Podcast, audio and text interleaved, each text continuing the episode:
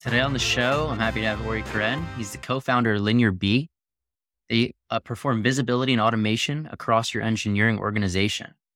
So, Ori, you were just telling me about the power of setting up your team for success and what has happened in the past when they weren't set up. Yes, one of the lessons I learned very early on. I actually learned it in the past, but sometimes you fail on the same failures like a couple of times. But I'm a first time founder.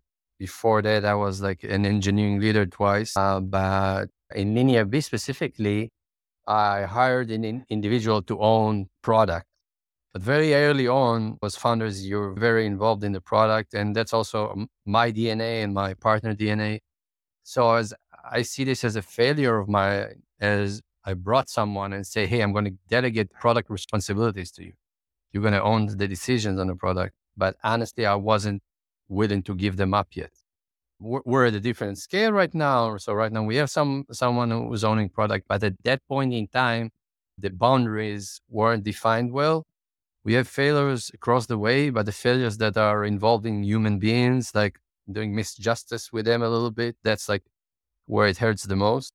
So I see that as something that I learned that I got to be really open with that person, in, with new people I bring in, and with myself more than everything about what I'm really ready to delegate and what not. So now when you make that decision to delegate, is the approach different? Are you really saying, okay, it's time and I'm going to empower this person? Yeah, I think everybody should know, by the way, their their own uh, DNA and their own strength. One of my strengths is that I can still be a good sounding board and a partner for an executive in a, co- a company. I won't be the one that is far removed and not asking any questions. Hey, you have, I want to understand the details. So I'm still there. I won't change myself to be something different, totally different. I will ask questions about the details. But what I learned is, yeah, this is your kingdom. You, you, you make the decisions. You decide on how you build your team, what capabilities you need. So it's also not, there's a pendulum. You can easily go all the way to the other extreme. Say, hey, you're the VP of customer success, and I'm not going to ask you any questions at all. That's not healthy, also. So it is about setting boundaries, creating the right relationship, be able to delegate a lot of this, and still be able to probe and ask the questions when you need. So you actually went through uh, in your past ventures a couple of acquisitions that you were able to bear witness to. One with Cisco and then uh, AT and T. So what were the learnings of going through that?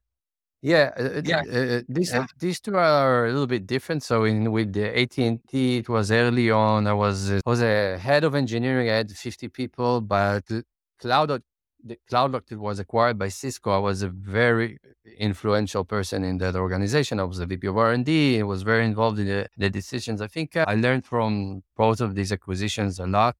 It starts with when CloudLock, I learned a lot about uh, you start with an idea or a product, but you gotta be able to be open-minded and iterate. You end up solving sometimes a different pain point than when you started. So that ability to always question, always look, are we solving the, the right pain points and the right problems for our customers? Being flexible, being very react fast, have a lot of self criticism, sometimes even too much. I think that's our DNA. Like we, we achieved so much. What I fixed, by the way, I think there is okay, be have a lot of self criticism, but know how to celebrate milestones. Yeah, but also like lessons I took from the great leaders that I worked for. Always iterate, always when you lose a deal, always investigate what happened there, keep on iterating and have a lot of perseverance. Don't stop. Like just get continue to go. That's the main thing. So it's iterating, investigating, accepting the criticism, but then celebrating the wins.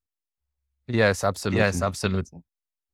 But Did you bring that type of mentality into your now this is an organization that you have founded? Yeah. Yeah.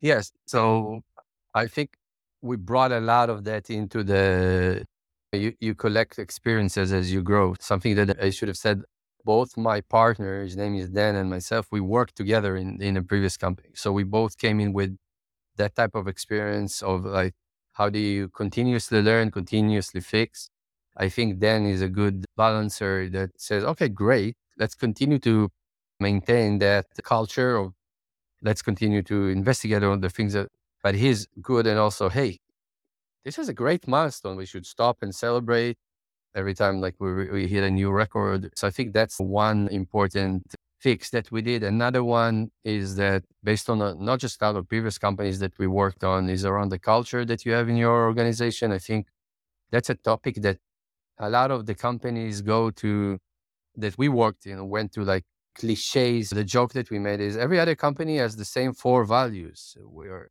customer first, customer obsession, employee first. Like you can't have everybody like look at the same. So we created something different. We call them behaviors. What and we created four categories of behaviors that we, we want to look for pe- in people when we interview them and and when they're we have performance reviews etc and it's working very well because it helps define what type of culture we want to have yeah I always say it's like almost going through adulthood your parents or the people you take a lot of the great stuff that they give you but you also try to create like a little bit of a better version of yourself. What are the four behaviors that you guys found are important? Yeah so yeah so it's, it's work-life balance work-life balance a, a, a, bunch of like things there. There is forgot the name but it's like a product first like everybody have to use the product. You're even in finance you got to use the product. It's about a curiosity it's about learning something new every day and bringing something new every day. And my favorite one is that there's no work that's underneath you, meaning uh, I'm the CEO of the company. We just finished eating and I need to clean the table. I'm going to clean the table. If I need to do a data entry table, a data entry job, I'm going to do it. And I'm, I'm, we're trying to lead with that example. And there's no work that's underneath, like that's below you or hey, I'm too smart for that job. So those are like the categories of behaviors that uh, there's, there's, there's more to it, but those are like my favorite ones. So through implementing these four behaviors, have you found a better fit in the staff and a more aligned goal and vision of the company? We definitely discovered that once we talked about the four categories of behaviors and we list them, you sometimes it's even like a, uh, it happens naturally. People say, hey, this is not the right company for me, which is fine. It's perfect. Sometimes it's surfacing like the right things, the right questions. I can, eh, I always like to talk about myself, to give myself as an example, but I can tell you that in work life balance, I, I wasn't that good. Now it's always hard, right? Because you, you want, as a CEO, you want to say, hey, we got to work hard here. We're building. But it took me time to understand that uh, everybody uh, uh, is looking up to how I behave. In in that example of work life balance, we chose. By the way, there is like foundational behavior is exceptional behavior. Exception foundational is hey, you do something to take care of yourself. I don't know, you run, you meditate, you swim, whatever. Exceptional is that you start a program and you share it with the rest of the company. So the cool thing that I keep on saying that is that when somebody in the company talked about yoga and how much it helped them, it convinced me to start doing it. And now I'm sharing it with everybody. Yeah. And it's hard as a CEO to say, hey, work life balance is important, but and also behave in, the, in that same way and not work 16 hours, 17 hours a day. So with LinearB, is the goal that you speak with engineering leaders? Those are the right people for the service you have these days?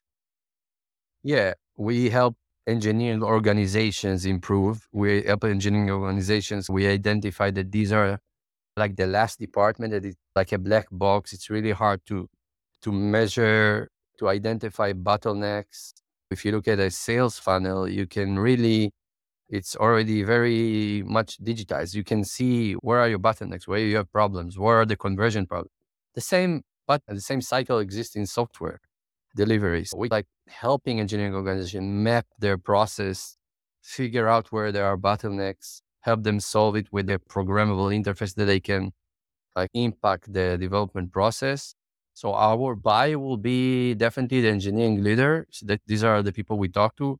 But when this being rolled out, uh, the engineering managers would use it, the platform engineers, developers, a lot of users will enjoy the system. So if anybody who's interested in your service from our audience wanted to get in touch or look you up, how could they do so? With me individually, uh, I'm on Twitter, I'm on right. LinkedIn. LinkedIn is more where I spend uh, more time than Twitter. and our company LinearB, they definitely can go check out like linearb.io. We have a free version of the product where everybody can get their basic metrics for free forever, not even like uh, limited in time. And of course, our product will offer much more than like those basic uh, metrics. Everybody, make sure to go check out LinearB. Thank you, Ori, for coming on the show, and everybody for listening to another episode of Failing to Success. If you like the show, make sure to give us a five star review. I'm your host, Chad Pilecki, and we'll see you next time.